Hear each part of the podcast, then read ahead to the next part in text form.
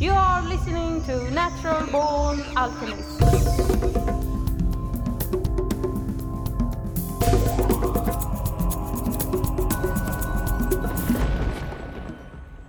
Welcome to episode number 234 of the Natural Born Alchemist podcast. My name is Alex and I'll be your host. This is the second episode of a four part series recorded at the third World Ayahuasca Conference in Girona, Catalonia, Spain, organized by ICEERS. Let's begin.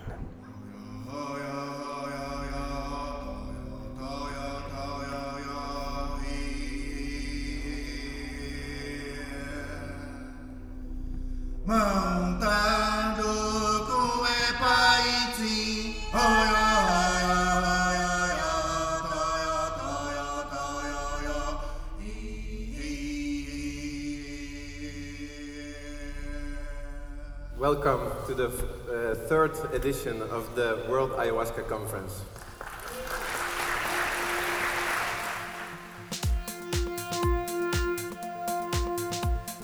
Welcome to the uh, third edition of the World Ayahuasca Conference. Which, you know, things like this conference, things like ayahuasca, do encourage people to at least be concerned about Amazonians who are generally disregarded uh, worldwide. the human species, which I sometimes call the stupid monkeys, uh, are not listening to the message, which is that we have to re understand our relationship with nature. Right now, the public education is the most important thing.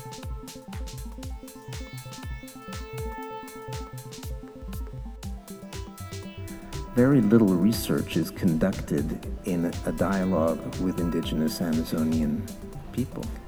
The extraction never stops.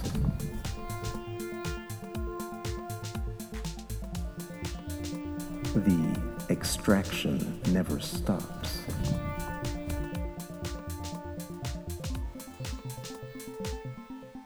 ¡Viva los pueblos indígenas de la cuenca amazónica! There are many living psychonaut legends walking around the conference, and I got to talk to a few of them. One in particular, Rick Doblin, is the founder and executive director of the Multidisciplinary Association for Psychedelic Studies, also known as MAPS.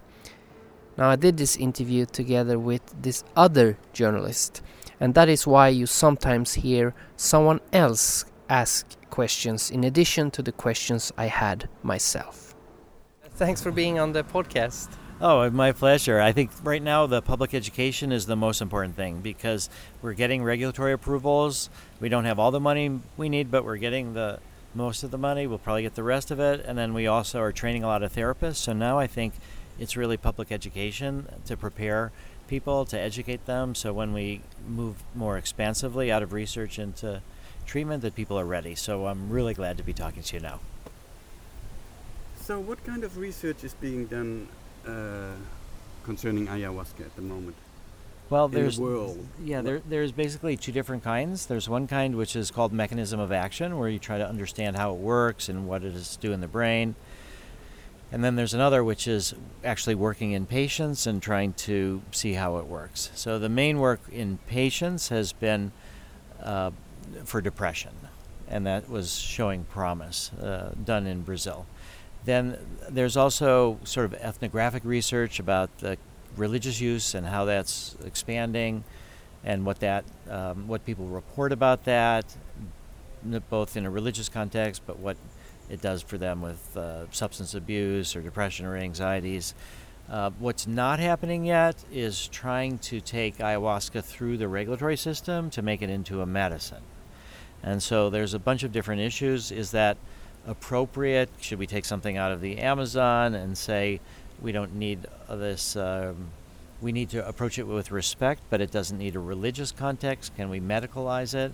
And I just had a conversation with someone today who was very prominent in the religious use, and he said he's not sympathetic with making it into a medicine. And I said there's something sacred about science as well, that it's the search for the truth. There's something sacred. So it turns out that there is an effort. Leanna Standish gave a talk uh, yesterday, and we're trying to work together to see if we can get a standardized supply of ayahuasca that would be uh, something that the FDA, the Food and Drug Administration, the European Medicines Agency would continue to be would consider to be a standardized version that then could be taken through the system. So the stage that we're at right now is trying to get uh, federal licenses from the Drug Enforcement Administration to manufacture. Leanna has a research license, but nobody has a manufacturing license for ayahuasca. Then another of the big questions is should it be the tea? Should it be freeze dried encapsulated ayahuasca? Should it be pharmahuasca? What's the appropriate? Because it's going to cost um, a million or two dollars to get just the preparation of the drug with all the stability studies and how do you standardize it and ship it in different ways. So that's a big decision. I'm leaning towards the tea. Um, Dennis McKenna, I spoke to yesterday, he advised against the pharmahuasca. He said that um, he didn't feel it was exactly the same. But earlier, just a few minutes ago, we heard Claudio Naranjo, and he talked about giving Leo Zeff harmaline and a low dose of LSD, which he called ayahuasca, which is very much, uh, and he described how incredibly valuable that experience was to Leo Zeff. So that's our challenges. And uh, th- there are no trials at the moment in the U.S. I know, but not in not even in Europe, not at all. Not in Europe. Um, I think that uh, 20 years, uh, Jordi Riba has done studies in Barcelona with freeze-dried encapsulated ayahuasca and brain scans, and Mhm. so he's done pioneering research, and he feels that uh, it's very similar to the tea, but he's now no longer doing that research anymore. And so that line of research has stopped. Well, there, there's a lot of people with post traumatic stress who are going to South America for ayahuasca. There's a large number of people that are going to Mexico for iboga for PTSD. You know, we're trying to work with MDMA for PTSD.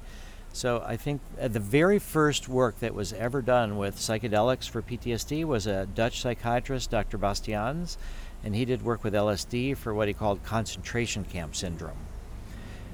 But LSD, ayahuasca, um, they don't, iboga, they bring things up that have been suppressed, but they're often very difficult. They don't reduce the fear. There's um, a warmth sometimes to ayahuasca, but also I think for severe PTSD, ideally we would end up starting, I think, with MDMA, maybe one or two experiences, and then moving towards um, ayahuasca or psilocybin or LSD or something like that, and then finishing up with MDMA. But I think the work that's been done so far with ayahuasca for PTSD is promising. There's a lot of people that say that it's benefited them, but there are some people who've had um, difficult experiences that they haven't been able to process, and then they feel worse off. And then the other big problem is because a lot of these people are going to um, ayahuasca centers in Peru or Brazil, and then they come home. They it's not that they have all this time for preparation and integration in their own towns. So I think there's a lot of people that are being opening up and, and making progress, but there's not enough emphasis on the integration process, and that's the problem. But it's promising. So MAPS uh, have, has done a lot of work about researching uh, MDMA and psilocybin. How we, come? we haven't really done much with psilocybin. Oh, psilocybin, no. Yeah, yeah, not, not really. And cannabis. cannabis. cannabis. Yeah, yeah, for PTSD. So MAPS has done a, a looked has looked a lot on MDMA and cannabis, but Yeah. how come you uh, uh, didn't start with ayahuasca? Is it because it's more difficult to get the well, uh, approval? Um, it's going to be difficult to get the uh, standardized supply. The approval is not going to be a problem if we have a standardized supply. But I would say uh, 15 years ago or so, when uh, Jeffrey Bronfman was working on trying to get legal permission in the United States for the União de Vegetal, he was saying don't do scientific research because he wanted to say it's just a religious drug, and that's the frame that he wanted the Supreme Court to think about it. And so I, um, out of deference, I said, okay, we're not going to do anything with ayahuasca. Um, there was some interest in having even studies done uh, at the Nas- um, National Center for Toxicological Research that would look at ayahuasca in the brain, and Jeffrey said, don't do that. And so I said, okay.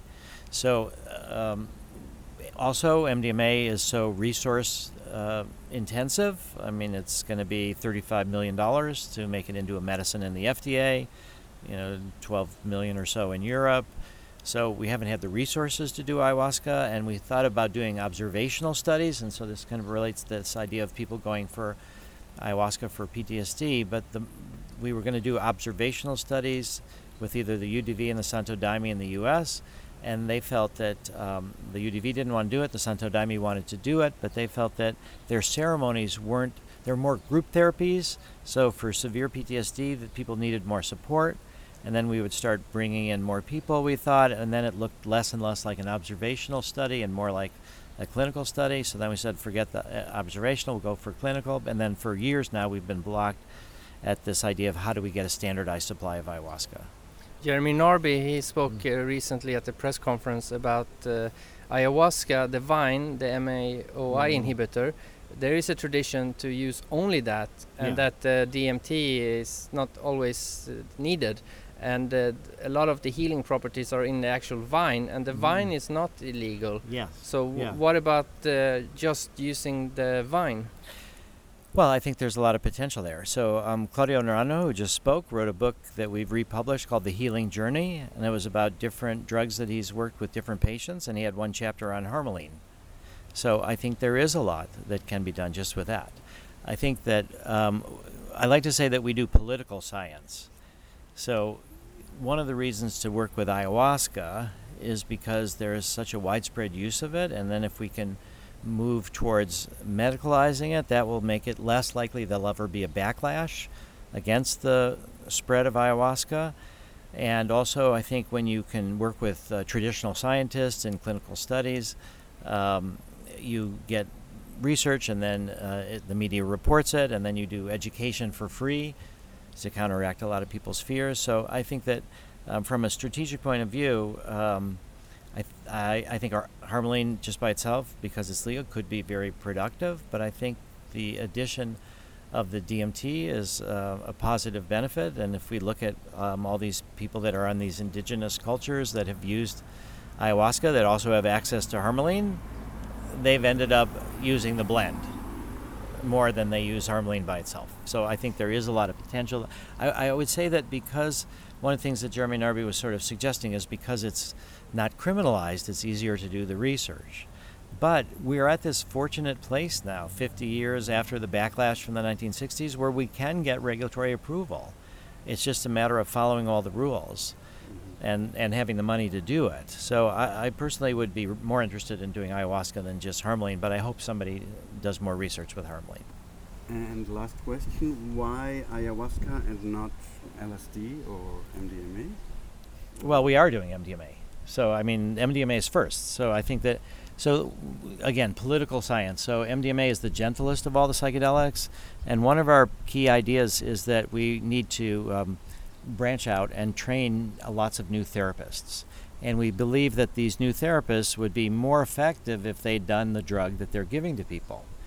And because MDMA is more gentle, psychiatrists and psychotherapists are more willing to volunteer to take MDMA. So I think we're MDMA is the one that's the first moving through the FDA system. I think it's because it's more gentle, but also because it's easier to integrate the experience with MDMA.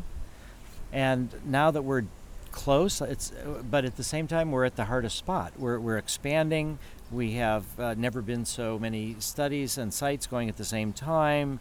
You know, every little mistake costs large amounts of money or slowdowns. So I think uh, we're sort of testing it, improving it with MDMA, and then I think the very next thing for me, um, in terms of priorities, would actually be ibogaine, uh, even more so than ayahuasca. And so I think, I, um, because in America, which is sort of the source of the world uh, drug war, um, we have an enormous problem with opiate addiction, and ibogaine is excellent for opiate addiction. We also have, from a political point of view, the people that live in counties, uh, like subdivisions of states, where there's more what are called despair deaths, and those are deaths from suicide, alcoholism, and drug uh, addiction and overdose, that those counties tend to be more voting for Trump.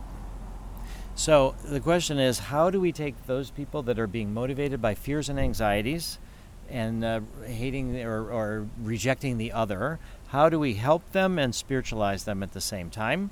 And I think that's uh, gained for opiate addiction. So I think that's a really important contribution in the way America is set up right now.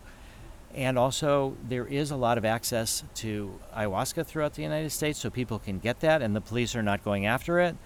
It's spreading incredibly without police repression, in part because I think the opiate addiction. And if they were to go after ayahuasca, people would say, "Why are you wasting your time on these people that are benefiting? Nobody's getting hurt. Why are, or you know, very few people are getting hurt. Why are you wasting your time?" I think the police are vulnerable for that.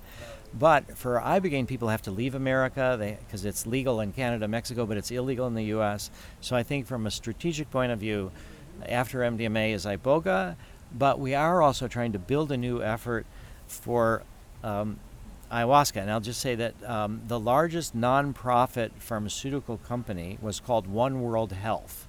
And they got $150 million from the Gates Foundation for drugs for Africa.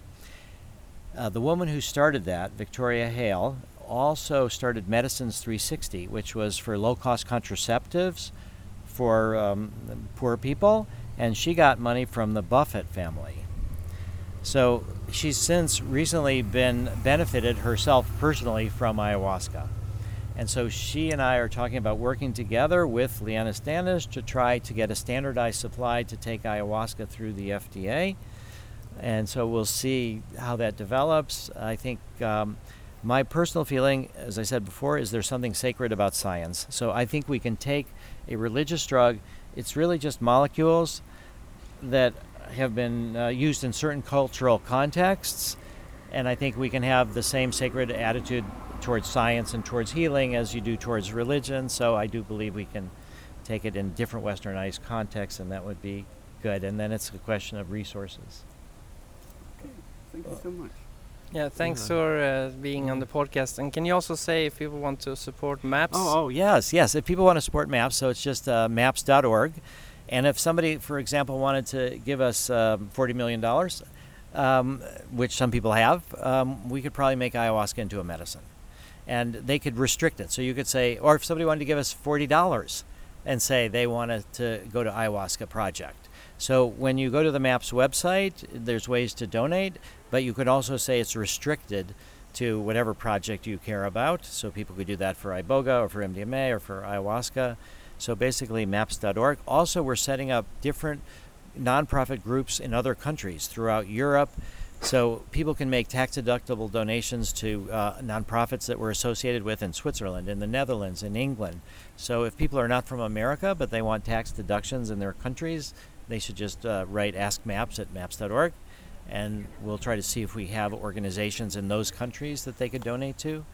And so I have been recently offered um, large amounts of many, many millions of dollars from investors to try to um, help us go faster. And I've said no, I don't want investors. I think it's too important to, um, I think we're moving through the system easier because it's nonprofit drug development, but that means that we have to um, rely on donations. But we've also started the MAPS Public Benefit Corporation, which is a for-profit company.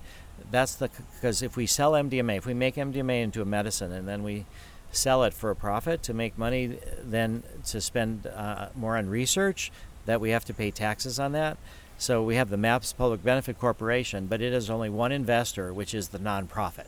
So people make donations to MAPS, MAPS invests in the Benefit Corp, and then the Benefit Corp will make these drugs into medicine. So we have a story. We need large amounts of money now, but we won't need money forever because, unlike most nonprofits, we're talking about having a product at the end. So it's like jump starting us to get these substances as medicines, and then they'll generate resources for more research. Thanks. Thank you so much. Yeah. Have lunch. I actually disagree a bit with Rick Doblin. Although I think his work is very important, I don't think an extraction of these medicines is as good as the original because you lose something. I mean, the iboga wood has properties that the extracted version, ibogaine, doesn't. Same goes with ayahuasca, you know. If you just use an MAOI inhibitor and some source of DMT and you get something called pharmahuasca, it's not really the same as when you have the actual ayahuasca vine. and the vine itself contains a lot of healing properties. So uh, I don't buy it fully. Doblin says it's just molecules, but I disagree. And I'm not the only one that disagrees. Here is Rick Doblin versus author and anthropologist and overall awesome guy Jeremy Narby. My personal feeling, as I said before, is there's something sacred about science. So I think we can take a religious drug, it's really just molecules that have been uh, used in certain cultural contexts, and I think we can have the same sacred attitude towards science and towards healing as you do towards religion. So I do believe we can take it in different westernized contexts, and that would be good. And then it's a question of resources.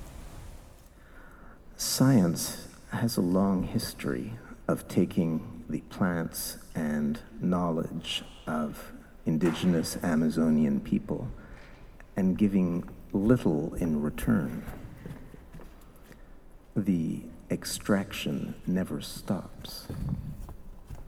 And this is vampire science. Indigenous Amazonian people tend to say that those visuals are, are not the essential part. There's the purge, of course, uh, there are the revelations, the understanding, the ideas, not necessarily the visuals that are the important part. So, more research is certainly needed to reach a full understanding of the ayahuasca brew and veritable dialogues between scientists and indigenous Amazonians simply make sense. And besides, such dialogues would help scientists devampirize their relations with indigenous Amazonians on the sensitive subject of ayahuasca. So, there you have it. Um, I still think Rick Doblin is a very good ally for psychedelics, and I hope he continues his important work. But I do disagree a bit with his views on on extraction. So uh, that's that. Now for something completely different. At this conference, I managed to bump into the captain of the RV Heraclitus, which is a legendary research vessel. Heraclitus, the Institute of Ecotechnics research ship, has sailed our seas for 40 years, traveled 270,000 nautical miles, sailed all over the world, uh, except the Arctic, and staged 12 epic expeditions. The RV Heraclitus has been the nautical home to hundreds of seafarers, young and old, from 50 countries. And uh, the research ship conducts conservation research and action missions protecting ecosystems and biodiversity and documenting the quickening cycle of decline in our oceans from ocean warming, acidification, sea level rise, and extreme weather to coral reef bleaching, plastic pollution, and overfishing, and all that crap that uh, human beings get up to. And um, yeah, so uh, let's listen to my chat with the captain Klaus Tober. And please note that towards the end of the interview, he tells a story of identity that is well worth waiting for, in my opinion. Uh, so, thanks for being on the podcast. Uh, yeah, you're very welcome. So, can you tell a bit about who you are and what you do? Uh, my name is Klaus Tober. I'm currently involved in rebuilding a 25 meter ferro cement Chinese junk here in Roses, Catalonia. And uh, yeah, I'm. Our ship is a sister project to Synergetic Press. Actually, who's also present here. They are publishing a lot of books concerning the greater universe that is embraced by this conference. And uh, the idea of the ship was uh, science, art, and adventure. Adventure, uh, because that's the nature of thing when you travel on a boat. Science, the ship was always involved in scientific studies. And uh, it's present here also because it has sailed up the Amazon in the early 80s. That was before my time. but it managed to sail up all the way to Iquitos and um, do ethnobotanical plant collections and studies in very early days. Um, yeah, and that's why we are here. So it's a fantastic, colorful ship with a colorful history, and uh, I'm working on giving it a very colorful future. Yeah. And maybe the greatest magic for me of the ship is that it's a fantastic bridge for culture. So, so um, it is fantastic because it you, you're always trying to master your environment on a ship. That means you, you, it's, a, it's a vessel that carries us in the vast universe and it's there to protect us. So we have to learn to live together and we have to learn to survive together. And um, so that's one challenge, and that's a wonderful challenge. So it's group dynamics. And then because of its unusual look, it has this capability of opening doors into different cultures. It's rather odd looking ship. Uh, it's a floating rock. It has very unusual rigging. And um, so wherever we go uh, into posh marinas, into tribal communities, into fishing ports, into remote beaches, uh, we are kind of raising curiosity by the people that we meet, and everybody feels uh, entitled to make contact and ask. And uh, and also when you travel with your own boat, you have the beautiful advantage of coming with your home. So you feel at home everywhere where you go, and you can also invite people into your home for dinners, for performances, for evenings, for talks, for singing, dancing, whatever. What are the future plans? What projects is the boat going to do? Well, we want to uh, complete the ship in 2020. That's um, um, kind of an optimistic way of looking at it, but we think we are capable of doing that. By the end of 2020, we want to sail to West Africa. And um, yeah, look, uh, our main through line will be it's called cultural his, uh, uh, um, oral history. That means collecting stories of uh, coastal people, of people that live along the river banks, people that live along the coast. That is very significant anthropology because our lifestyles are changing very rapidly. The lifestyle of boat building, of being a mariner, of being a fisherman. And uh, then, of course, there's always the magic of visiting cultures that you haven't been to. And the ship has never been to West Africa. And I also think West Africa is a bit of a forgotten part of the world because it's it's difficult to get to. It's slightly dangerous. It's like war torn and has a colonial history. It has disease, but it has also it's also the origin of the diaspora of of the slave trade that happened between Africa and South America. So there's a lot of beauty to discover in traditions and dances and um, and um, whatever capoeira, the art, the painting, the drum making, and so on. So we would like to follow that, but our greater expedition will be from 2020 to 2025, the South Atlantic, West Africa, South America, Brazil, and Argentina then back across to South Africa, up to Namibia and uh, Angola, and from there we will sail into the Caribbean, hopefully. Um, before we will uh, stop at the Amazon, that's our idea, and that's also why we are very interested to meet people here. We want to sail back into the Amazon and see what has changed and see what we can discover there, and to the North Atlantic, like up to Greenland and Iceland. Many of those places the ship hasn't been to. So how, how is it financed? Um, well, it's usually through friends, people that are wealthy enough and happy enough to support the ship and expedition, and people that understand the value of the ship, which is really like for the individual and for the smaller or larger group that is involved with the ship to, to connect to the universe in a different way, do scientific studies in a very unusual way, like in a group kind of effort. And um, yeah, people that have a value for this, and people that have a value for the ancient art of sailing, which is also not really happening anymore. So we are dependent on the generosity of individuals and companies, and that's how we survived actually for the past 45 years. Yeah. Because the Heraclitus and uh, the Rainbow Warrior are two ships that are like legendary, I think. Yeah, you can say so. Of course, uh, I guess we are very different. And for example, we are now rebuilding the original Heraclitus. Yeah, we, we stripped the ship down to the keel and we are rebuilding on to the old keel of San Francisco 1975, while the Rainbow Warrior is a succession of boats. There's Rainbow Warrior 1, 2, and 3. So it's a different concept, but what we both try to do is maintain the spirit of the ship, you know, the spirit of exploration, the spirit of, you know, uh, having cultures meet and get together, and uh, I guess also exploring your inner self. That's why So this it, conference it's more. OG. This Tell me what OG is. uh, original gangster, meaning like it's more, it's more, it's uh, still the same. You know, it hasn't changed. Yeah, uh, well, Heraclitus, one of his famous, most famous sayings is, "You never step in the same river twice." So nothing is OG, you know, to us.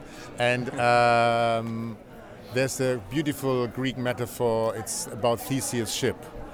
Theseus was the founder of Athens, and he was a famous warrior navigator. So, in his honor, after his death, they kept his boat and uh, always took it out at, uh, for his kind of anniversary of death or the founding of Athens. I can't recall that. But however, over the decades and centuries, they had to maintain the ship and they exchanged planks and helms and masts and sails and rudders until not a single piece of the ship was the original anymore. And another group managed to collect all of the old pieces. And when this moment has come that there was no original piece of the original ship left in the boat that went out anymore, the other guys put another boat together. And the question that was asked is which one is Theseus' boat? Which comes back to the question of um, identity. Who are you actually, and who are we, and are you still the same person that you've been yesterday, and will you be the same person tomorrow? And no. So, yes, uh, we rebuilt Heraclitus onto the old keel, and we tried to uh, maintain uh, much of its old character and old hatches and portholes and helm, and everything will go back in. And uh, it's for sure rebuilt by the same spirit, you know, by the spirit of kind of togetherness and, um, you know, uh, dreaming of great adventures, you know, or dreaming no small dreams. Yeah. uh, thank you a lot for taking the time. Yeah. Thank you very much. There is not only interesting talks and seminars here at the conference, but also a lot of psychedelic art and music and other activities.